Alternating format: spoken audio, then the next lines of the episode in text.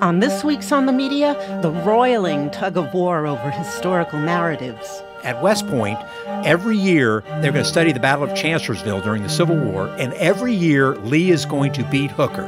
That's not going to change. We're not changing history, we're changing commemoration. History is central to the dynamics of what we're seeing play out across the Sahel.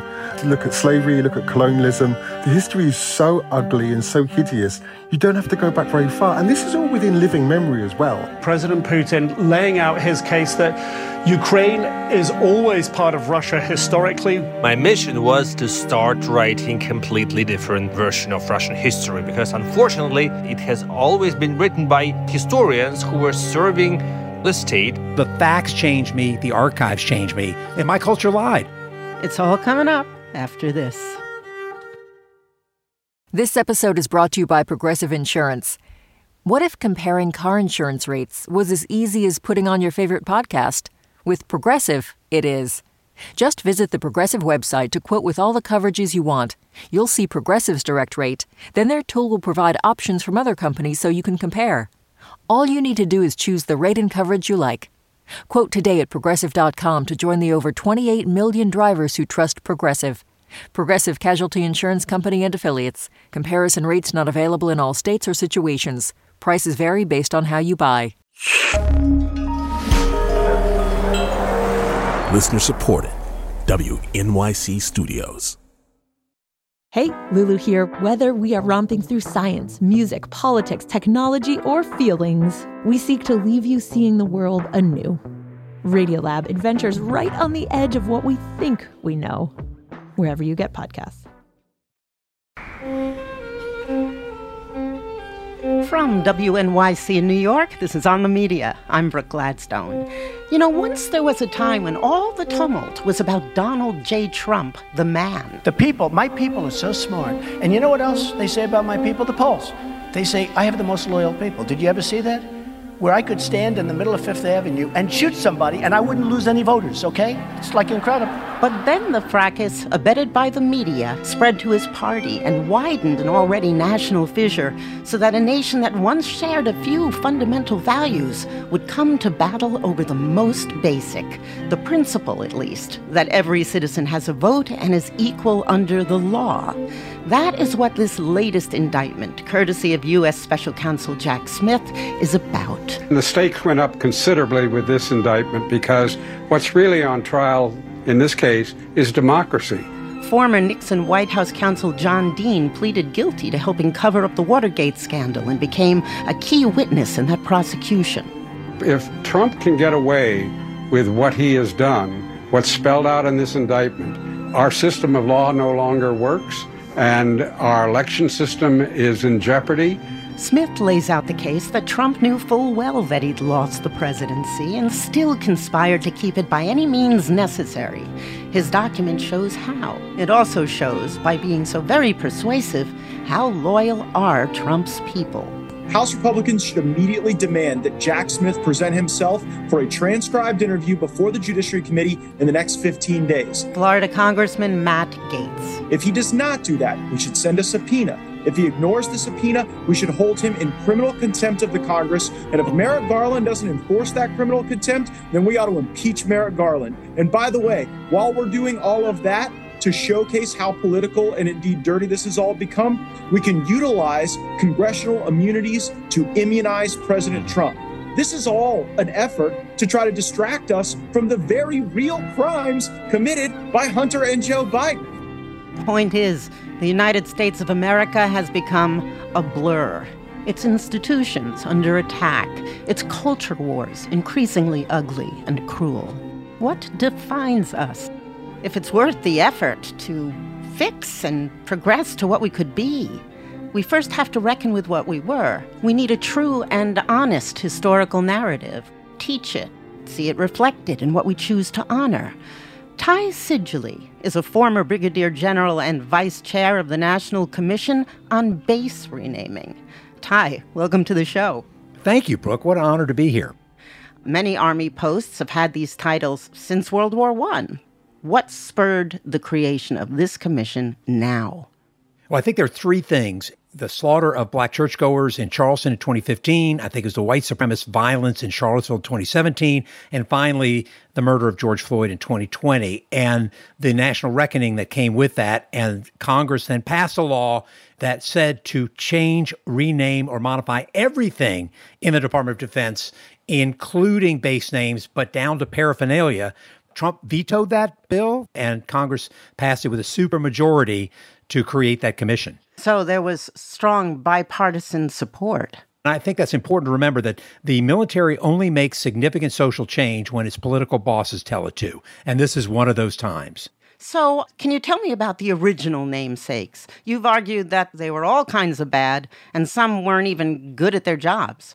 No, so they're bad, and there's awful, and there's evil in a mm-hmm. way. John Brown Gordon, who actually was a great fighter, wounded five times at the Battle of Antietam, but after the war, he gave a speech to black Charlestonians where he said, If you, African Americans, are to demand equality, the 40 million of us white people will exterminate the 4 million of you in a race war. And then he later founded the Ku Klux Klan in Georgia and fought for segregation then and forever and never served a day in the U.S. Army. And that's something to remember. These are named after the enemy.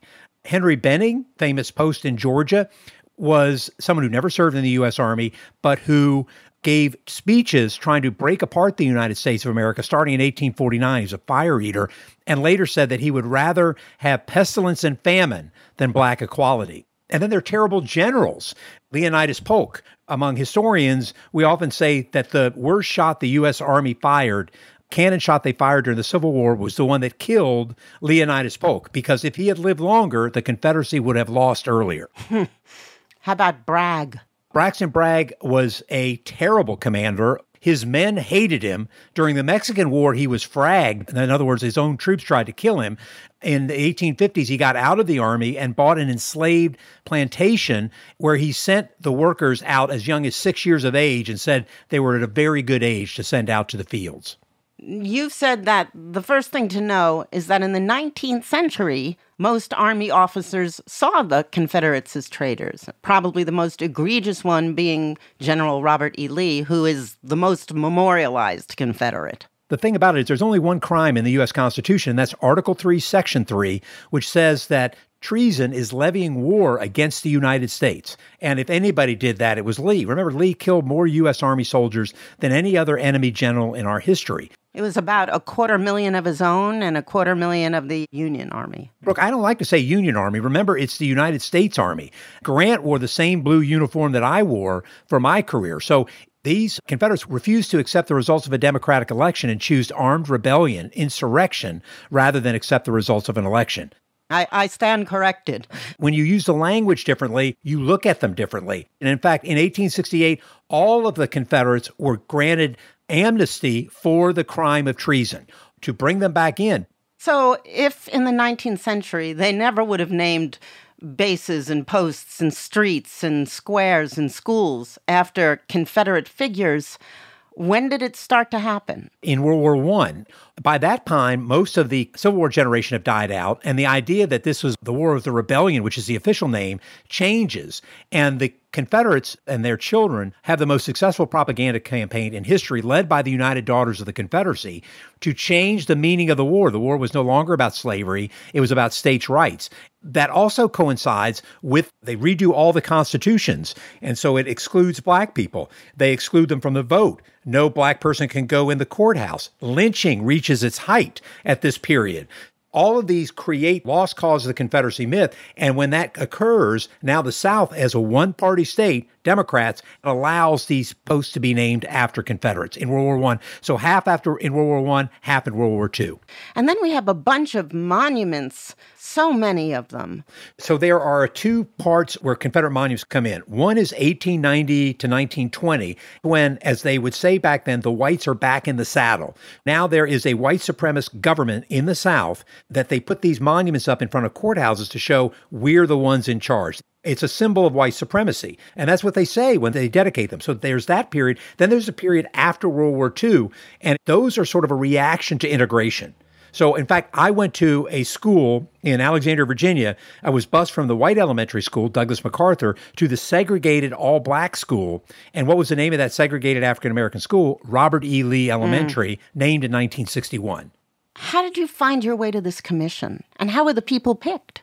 So uh, there were four people picked by the Secretary of Defense and four people picked by the House and Senate Armed Services Committee, the chair and ranking. And I was picked by Secretary of Defense Austin. And I had written about why the bases were named as they were, published a book about this. I had written op eds about what we could change them to. So when I retired from the military in 2020, I did it in part so that I would have the academic freedom to be able to say these things out loud. And once I had that freedom, you couldn't shut me up. the fact that we're changing these base names isn't going to end racism, but it's not a bad place to start. We want to make sure that who we commemorate represents our values. What was the process whereby these posts got new names? Well, we first listened to the law, and the law had very clear things. One is that we had to listen to local sensitivities. So we started meeting in March of 2021, and in summer of 2021, we went to each one of these posts in person during the COVID time to ask the local communities, both on post and off post, what they thought. Then we did a website where we got 34,000 names wow. of people open to the public. Now, some of them were saying that we should name it after Britney Spears. Then we took that, of those, some 3,000 were unique names. And then we necked it down to about 87 names, and then went back to the communities again, telling them that these are 10 names apiece that we think you should think about. And we did another session with them. And then we met among the eight of us, decided those names, and announced them in May of 2022. Did you see a lot of pushback? Remarkably not. From the communities, I mean. By the time we named them, they knew what was coming because we had engaged them so much. Not much pushback at all, you say, until a uh, couple months ago. What happened? Well, there are several candidates for the Republican nomination that think that this would get them traction. And so both Mike Pence and Ron DeSantis went to North Carolina and said if it was up to them, they would change the name back to Bragg. And I also look forward to, uh, as president, restoring the name of Fort Bragg to our great military base in Fayetteville, North Carolina. And thank the people that have served there, and they're proud of their service there. And it's an iconic name and an iconic base, and we're not going to let political correctness run amok in North Carolina even though the 2020 National Defense Authorization Act, that's the year before the commission was created, says nothing can be named after a Confederate. So, what do you say to the people who charge that you're changing history? We're not changing history, we're changing commemoration. At West Point, every year they're going to study the Battle of Chancellorsville during the Civil War, and every year Lee is going to beat Hooker. That's not going to change. But commemoration is going to change because that tells us not about the figure memorialized as much as it does who put it up and why they put it up. What is Fort Bragg named for? It's named after Liberty. The community was really rallied behind this idea. The 82nd Airborne, one of our story units, one of the lines of their songs is We Are the Soldiers of Liberty. And the other part is Army Special Forces is on Fort Liberty and Libertas is in their unit crest. So they felt like their communities could rally around that phrase. African Americans could not vote. They, they, and they were being lynched to enforce that. But now these names represent all of America and they represent who the Army is in 2023. Tell me about Lieutenant Colonel Charity Adams. On what former Army post is her name now? Oh, I love this one, Brooke. She's at the former Fort Lee. Charity Adams was the highest ranking African American woman in Europe during World War II. And she commanded the 6th 888 Postal Battalion. And they were the ones to ensure that mail got to all the soldiers. And before her unit arrived, they were failing in that mission. And when she got there, uh, she turned it around immediately. And there's a great story where somebody found out that under her command were only black women. And they sent some white lieutenant young officer to take control. And as soon as she saw this young man come over, she said, You will take command of this over my dead body. she was absolutely a hero. And I think one of the things that the commission has done is to say, you know, the idea of who we think of American heroes, it is wide and it is broad and it is deep and it represents the diversity of the American experience. And Charity Adams is certainly one of those heroes, one of my heroes. What about Lieutenant General Arthur Gregg? Where's his name these days? Also there at Fort Lee. So it is now Fort Gregg Adams. And Arthur Gregg joined the Army when he was about 20, joined the logistics branch, you know, like transportation, ordnance, quartermaster, eventually desegregated that officers club at Fort Lee and then became the highest ranking African American general when he retired. He is still alive. He is the only person uh, that I know of that's ever had a post named after him while he was still alive. And I just was on a panel with him at Howard University celebrating the integration of the military. He is absolutely a superb representation and mentored officers at what is now Fort Gregg Adams for years after his retirement. Now, Fort Lee is smack dab in the middle of Virginia. You go about an hour and a half or so uh, out of Washington, and you are in the middle of the land of the lost cause. Everything is named for Lee, Confederate flags. It does seem to be an outpost. People there are okay with this? Well, one thing we should remember is that Petersburg, Virginia, and Hopewell is when you're there, are a majority African American cities. Ah. You know, there are more African Americans in the South than there are at any other place in the country. And so this is showing the diversity of the American experience. And our logistics and sustainment branches are the most diverse of, I think, any workplace in the country with nearly 50% black soldiers. What's next for the commission? Are all the Army posts named now? We're done. We folded our tent on the 1st of October of 2022 and gave our recommendations to the Secretary of Defense, who accepted all of them. And the Army, doing what the Army does well, is implementing every one of them right now. So, Ty, tell me about the many dogs you have in this fight. Mississippi. You've written a number of books on this topic. Robert E. Lee and Me, A Southerner's Reckoning with the Myth of the Lost Cause, is one of them. Did you run up against your own community, your family? How did you get from there to here? Yeah, I grew up in Northern Virginia first, and Alexandria has more streets named after Confederates than any other city in the country. I grew up believing that on a scale of 1 to 10, Lee was an 11. That he was a god among men? God among men, what you should emulate. And I later went to college to try to be a Virginia gentleman because that was the highest status in my community. And I went to Washington and Lee University, named after Robert E. Lee. And I became an Army officer. My dad was from Mississippi, grew up with these same myths that I did, believing in this lost cause myth, believing in Lee, the greatest human that ever lived.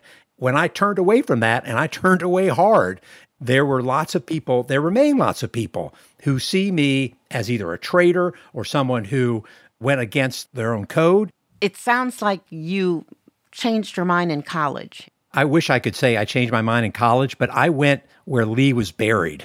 I went to school where Traveler is buried. Traveler is Lee's horse. So they leave pennies and apples on Traveler's grave face down so that the hated Lincoln cannot see Lee's grave.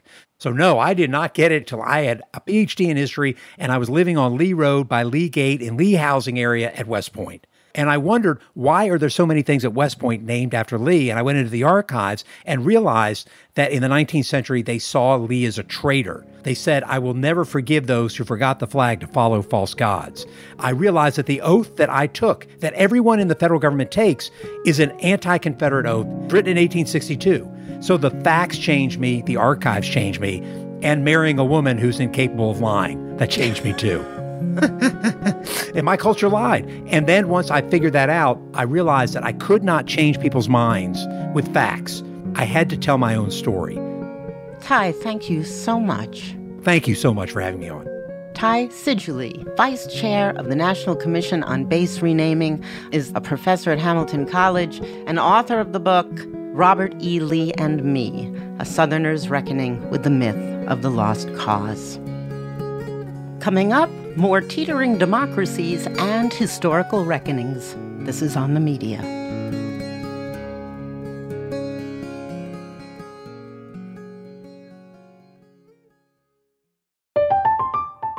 I'm Katya Adler, host of The Global Story. Over the last 25 years, I've covered conflicts in the Middle East, political and economic crises in Europe, drug cartels in Mexico. Now I'm covering the stories behind the news all over the world in conversation with those who break it. Join me Monday to Friday to find out what's happening, why, and what it all means. Follow the global story from the BBC wherever you listen to podcasts. This is On the Media. I'm Brooke Gladstone. It no longer needs to be said, though I will, that recognizing and reckoning with one's history is an ongoing project, and these days it's happening just about everywhere all at once. And in every place it happens, the role of propaganda distorts the outcome. Consider the Sahel region, which spans a strip of northern Africa from the Atlantic Ocean to the Red Sea, where last week Niger's presidential guard turned on the democratic leader it was supposed to defend. They said they've dissolved the constitution in the West African country, suspended all institutions, and closed the country's borders. Propelled in part by resentment of their former French colonizers, still in charge of much of its money and resources, and egged on by Russian propaganda. Many demonstrators were seen with placards calling for the departure of French forces from Niger and shouting pro Russian slogans. There's been speculation that the coup leaders have enlisted the support of the Russian mercenary group Wagner. The president of Niger was only the latest to fall in what the New York Times has called the longest corridor of military rule on earth.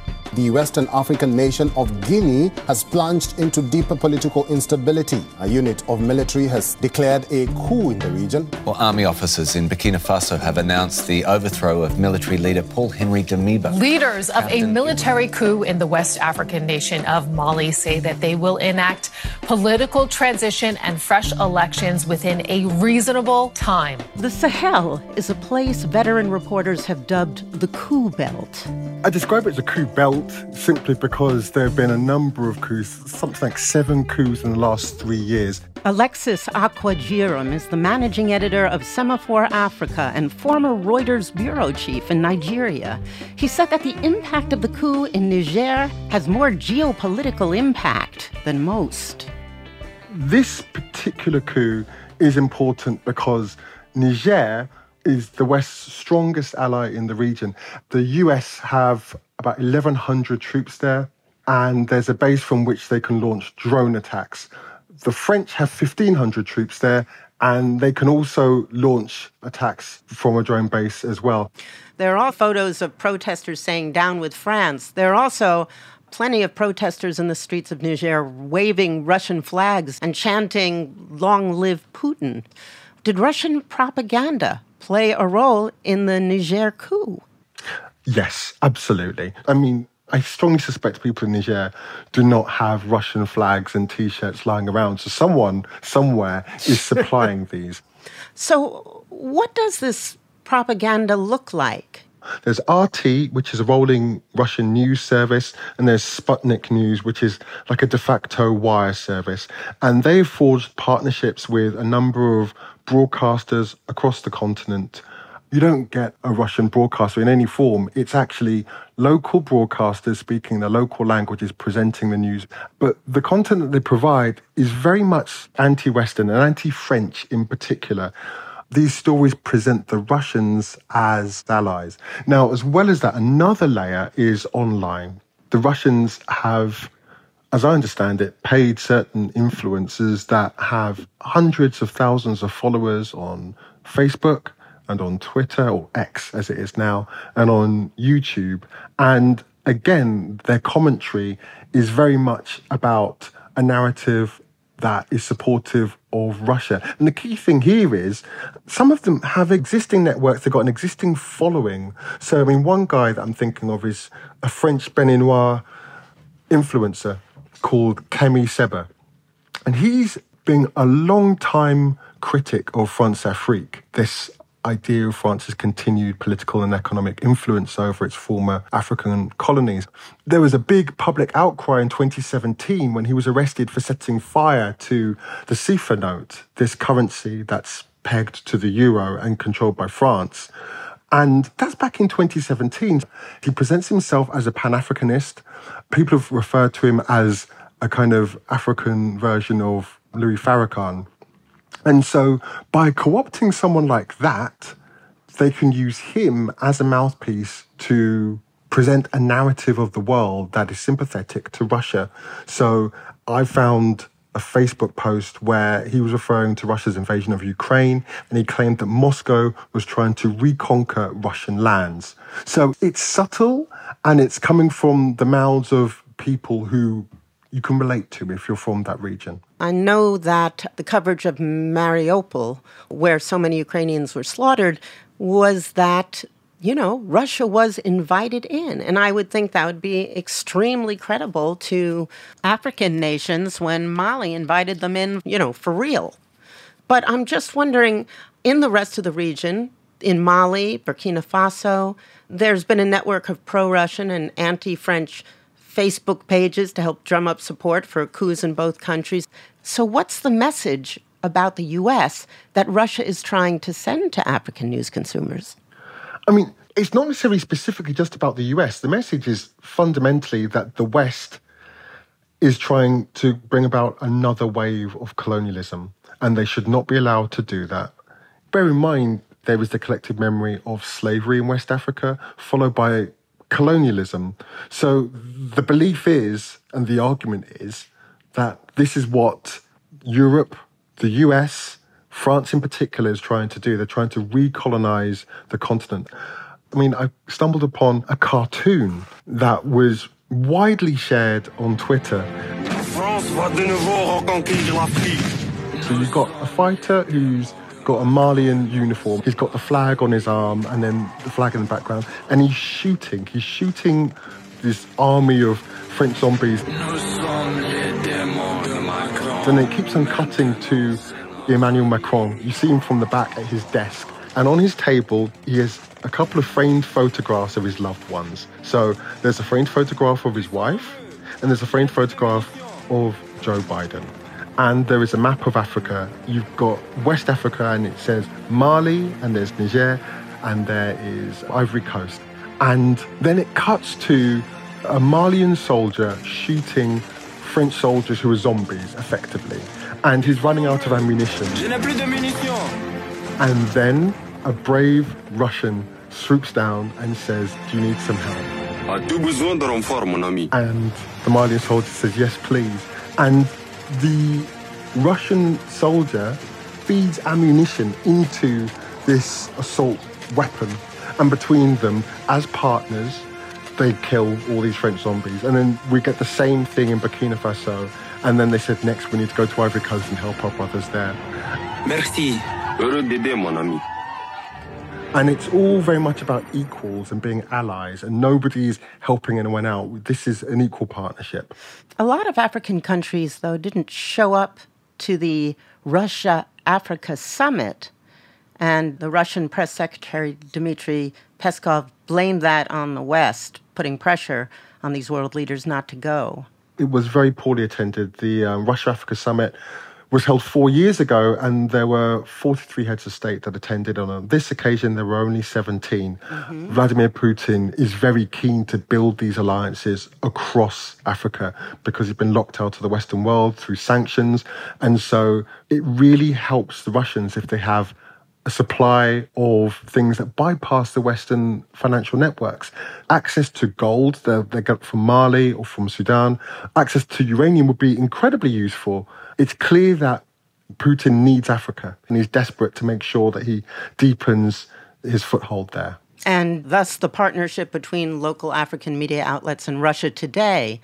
One of them is Afrique Media TV, based in Cameroon. Here's a recent headline Putin, colon, Russia promises to deliver free grain to six African countries. Do the people in these countries know that it's Russia's war and Russian action that is responsible for the grain shortage that they're suffering? Well, yes and no. It depends how you frame it, because the Russian argument is well, Ukraine is part of Russia. Vladimir Putin's made it clear that he's just trying to reclaim land that is rightfully part of Russia. And at this summit, Putin announced that he'd give free grain to six African nations. And so he would say this is an act of benevolence. Russia is trying to help Africans to prevent them from being collateral damage in what is a fair and just war. So it's all in the framing, all of it. Alexis, what do you really think of the U.S. coverage of Africa? Oh, I mean, I mean, so first of all, I'm the managing editor of Semafor Africa, and it was launched in October for the simple reason that there's clearly a gap in the American media market. I think for far too long, American media coverage of the continent has presented the continent as if it's a country rather than a continent of 54 nations. And I mean, I understand why that's happened because, you know, the US is the wealthiest country in the world. And for many years, we've essentially lived in a unipolar world in which the US is this dominant force that drives everything across global foreign policy. And the dollar is the, the global economy's engine. But it does matter because we live in an interconnected world. So if you take your eye off the ball in the Sahel, for example, that could be the next place where you get extremist groups forming camps and then launching attacks. And it leads to global instability. I think there has been typically a lack of nuance. So you end up with situations where you either get poverty porn and famine or conflict. And whereas something like this, this story in Niger, as we've discussed, it's clearly more than just an eruption of anger and military strongmen just wanting to be strong. There are a whole host of factors that all combine to make this happen. The history of the West in Africa is so brutal and gruesome. You don't have to embroider it to have it be wounding as a memory. How do you think history is being used for purposes here? What role does it play in the tug of war over hearts and minds in Western Africa? I think history is central to the dynamics of what we're seeing play out across the Sahel. And I don't think you have to aggressively rewrite it at all. If you lay out the simple facts, I mean, look at slavery, look at colonialism, the history is so hideous. And this is all within living memory as well. Since so called liberation, the simple fact that African nations are imbued with incredible natural resources. There are diamonds, there's an abundance of oil, there is gold, and yet Africa is the poorest continent on earth. And the parts of the world that are the wealthiest are the ones that enrich themselves off the back of those natural resources. The history is present in so many ways. There's a thread of it through all of what we're seeing in the Sahel. And so it doesn't take much for the Russians to come along and by being careful with their language and finding different ways to spread their message, just say, look, we're not like those other guys. We're not the West. And they can also hark back to history because the Soviet Union were friendly to and amenable to African countries in the liberation struggles when they wanted independence. That's why you're seeing, for example, South Africa refusing to denounce this invasion. In fact, roughly half of the countries in Africa refused to denounce the invasion of Ukraine by Russia when it went to a UN vote. And the reason is there's just the feeling that this is not Africa's fight, and Africa doesn't want to get involved in the affairs of these colonizers. So, what you're saying is that it isn't about wrestling with dueling narratives of history in Africa. It's about reckoning with it. The West has to figure out some way to reconcile with Africa, its ugly history there. I mean, I think a way forward would be to simply listen and adopt an approach which treats African countries as partners that doesn't seem paternalistic. With the Biden administration, I do think you can see a shift in tone and approach. So, for example, there was the US Africa Summit, which was held in December. I attended that. And the African delegates that I spoke to were really pleased. Everybody was invited. It was a big tent. Everyone felt that they were treated as equals. And I mean, sometimes cliches are cliches because they're true. And one is people want trade, not aid. People want ways in which they can build themselves up and foster genuine partnerships. I know somebody who likens colonial history and the West's approach to you're standing next to somebody and that person's pushed you off a cliff. You've broken every bone in your body, and then you're at the bottom of the cliff, and they come down, they say, Let me help you up. Would you trust that person? What I'm saying is, you've got to be really, really intentional and empathetic and find ways to, particularly economic and business partnerships. And I say in situations like the situation in Niger and the Sahel more broadly and that instability, try and work through back channels to subtly work with local partners so that those local partners can be in the driving seat. Because also, knowledge is local. People in the region have a far better and more nuanced understanding of local politics. Alexis, thank you very much. You're welcome. Thank you for having me. It's been a pleasure. Alexis Akwagyiram is the managing editor at Semafor Africa, and he's been covering the region for over a decade with the BBC, Reuters, and the Financial Times.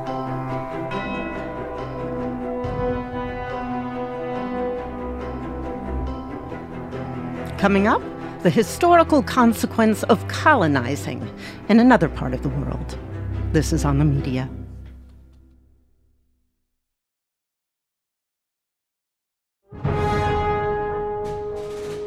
This is on the media. I'm Brooke Gladstone.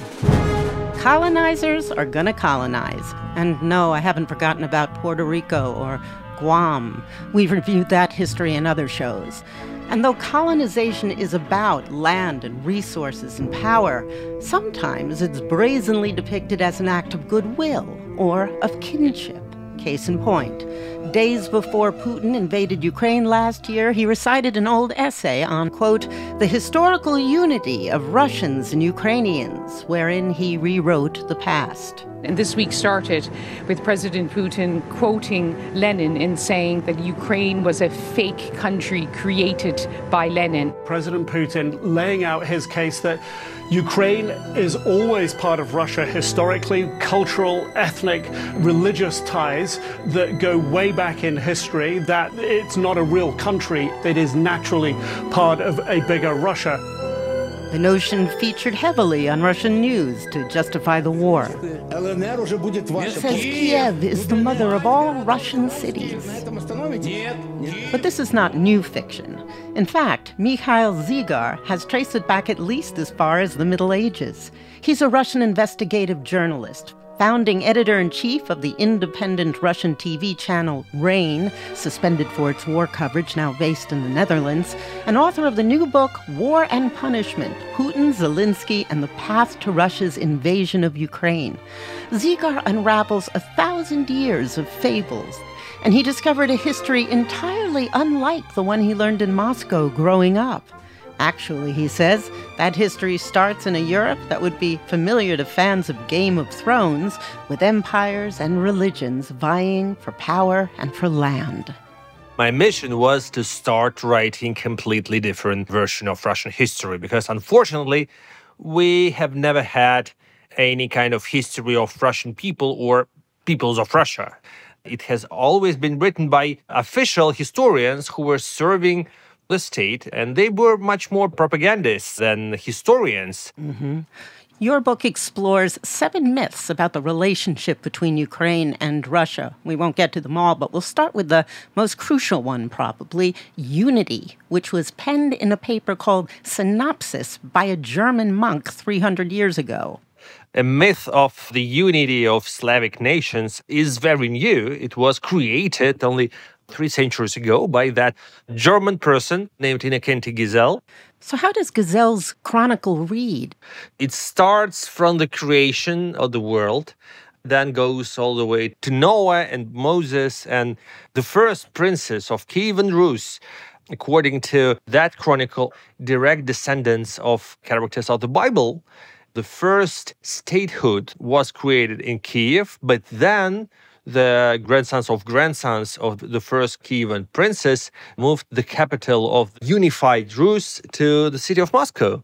He draws that imaginary line that unifies old Kiev with new Moscow. You say Gizel's synopsis went on to be used as a textbook.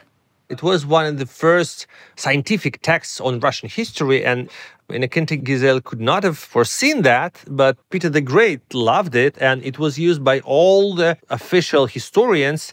Actually, it was the main source of the information for most Russian historians in 18th century and the 19th century till 20th century.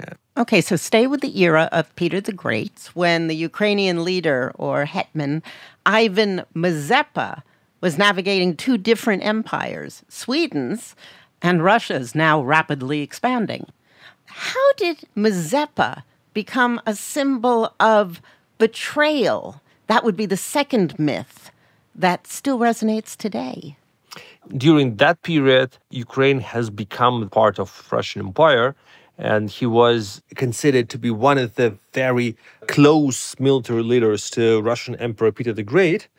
As Mazepa always considered himself to be first Ukrainian leader and only then ally of the Russian Tsar, when the situation for his homeland has become really dangerous, he has chosen to switch sides and ally with Swedish emperor. And that symbolic choice is still considered for many years to be a symbolic betrayal by Russian historians. At the same time, for Ukrainian historians, on the contrary, he chose his own people and his own nation and he might have been a traitor if he had chosen Peter the Great, but not his people. And is right now during the current war, it's associated with Ukrainian word zrada. That means betrayal, a very important political term in today's Ukraine, that moral dilemma of Ivan Mazepa. It's always raised when a politician or an activist has a choice between real interests of his nation and possibility of some political alliance. And it explains so much because in the last year or so, at various international cultural events like the PEN Conference, which stands for the Freedom of Writers, Ukrainian writers simply won't appear on the same stage with Russians, even if those Russians are dissidents and at risk and opposed to Putin's war. I never understood until you explain the idea of Zrada, why Ukrainians would shun those Russians. Ukrainians blame not only Russian government and not only Vladimir Putin, but Russia as such and all representatives of Russian culture. Ukrainians blame Pushkin as well as Joseph Brodsky, Dostoevsky, or other representatives of Russian culture, claiming that they were imperialists. That's a very important idea for me because I think that we won't find common grounds before we address all those issues. And we cannot, as Russian writers, Russian intellectuals, we cannot say, don't touch Pushkin, he is uh, sacred, he is our everything. That would be just blind. We should reconsider all the mistakes and crimes of Russian culture as well. And we are not the first. Very symbolic example is, for example, Kipling, mm-hmm. who has written the infamous poem about white man's burden. Yes, and Jungle Book is not cancelled, is still loved by kids all over the world.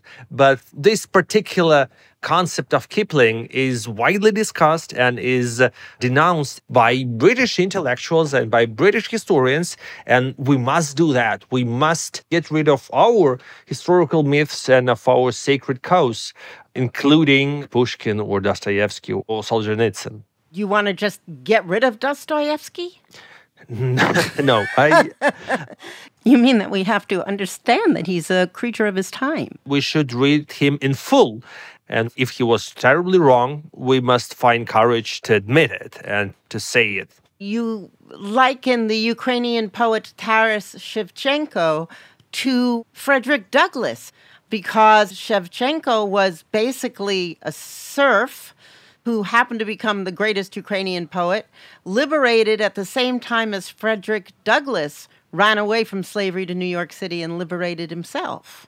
There are no parallels in history, definitely, but there are rhymes, and Mm-hmm. different countries were facing very similar political and social process and serfdom is a form of slavery serfdom in russia was abolished the same year as the american civil war started and Taras Shevchenko is the first writer who used classic traditional literary Ukrainian language because before him, Ukrainians could reach the highest positions in Russian cultural elite or political bureaucracy. They could have become members of government or chancellors with only one condition if they abandoned their Ukrainian background and started Mhm. speaking Russian. So Shevchenko, even after being liberated and even after he had become one of the most popular artists in St. Petersburg, he never stopped writing in Ukrainian and he has become a moral example. It's interesting, though, how many Russians suggest that Ukrainian is actually just pidgin Russian. The words look alike, they sound alike. How do you address the language issue or the language myth? A lot of Russians, and we know that Vladimir Putin is one of them, consider Ukrainian not as a real language, but as provincial Russian. Unfortunately, all those people don't know anything about Ukrainian literature or the history of Ukrainian language, and they don't know, for example, the history of Russian authorities, especially in the 18th and 19th and 20th century, to suppress the usage of Ukrainian languages. Ukrainian books were banned, the education in Ukrainian was permanently banned. So, yes, that's a real historical tragedy. And it's funny that the language that does not exist was banned and it still exists even after all those centuries. Another myth you address is the myth of Lenin. Putin's claim before invading that Ukraine was an invention of Lenin's. You write that an independent Ukrainian state was formed in spite of Lenin. Oh, yeah. It's important to say that after the collapse of the Russian Empire, Mikhail Hrushevsky, who was the spiritual leader and the head of first Ukrainian parliament, had an idea about Ukrainian autonomy. And he was, interestingly enough, a historian. And his book, The History of Ukraine Rus, played a role in establishing Ukraine as a modern state. He is still considered to be probably the founding father of the political Ukrainian nation because he was the first author to write the academic history of Ukraine. That was written in 1898, and it was the first impactful response to the history written by the monk Gizel. He was successfully trying to prove that Gizel's concept written in synopsis was fake. So, how Ukraine became the independent state back in 1918? In October of 1917, there was a Bolshevik coup in St. Petersburg, and Russia had become a communist dictatorship. And that was a catastrophe for all the democratic movements in Russia and in Ukraine. So after Lenin has become Russian dictator, there was no other choice for Ukrainian authorities and for Hrushevsky but to proclaim the independent Ukrainian state. So it's really ridiculous when Vladimir Putin says that Ukraine was invented by Lenin. Hrushevsky was interrogated by the Soviet secret police in the 30s. Historians arrested in the Soviet Union were called wrecker historians by the government. Uh-huh. So the Russian government has always been extremely sensitive to how history is depicted. That's a curse of Russian history that it has always been very close to the power.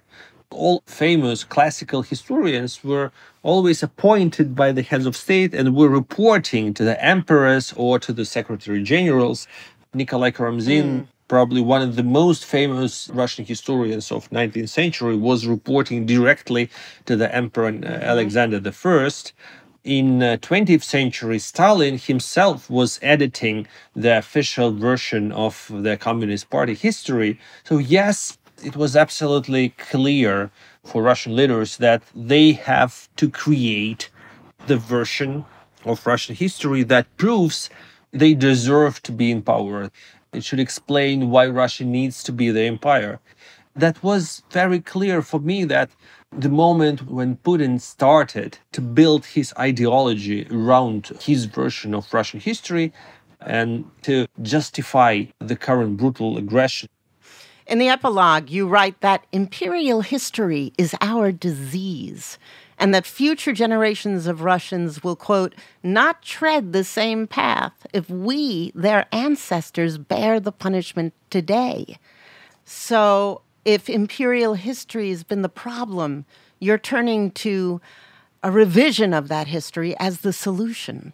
Yeah, that's true. We have never had a proper people's history of Russia, and that's right time to start writing it.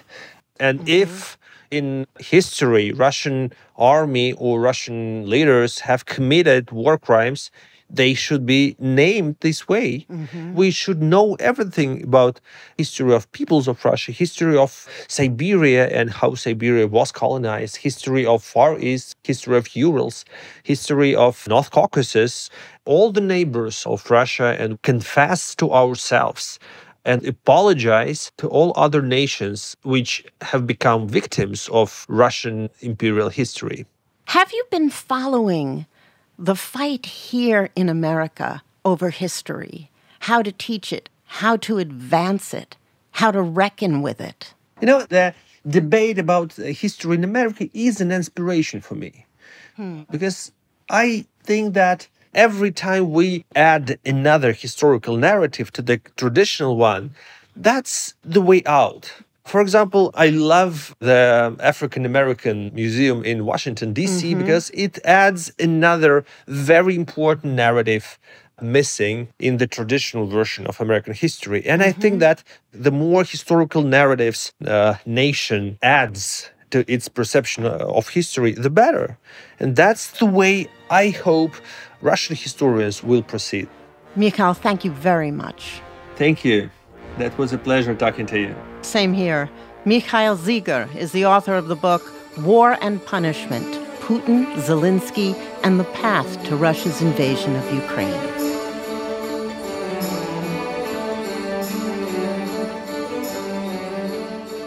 On the Media is produced by Micah Loewinger, Eloise Blondiau, Molly Schwartz, Rebecca Clark Callender, Candice Wong, and Suzanne Gaber, with help from Sean Merchant.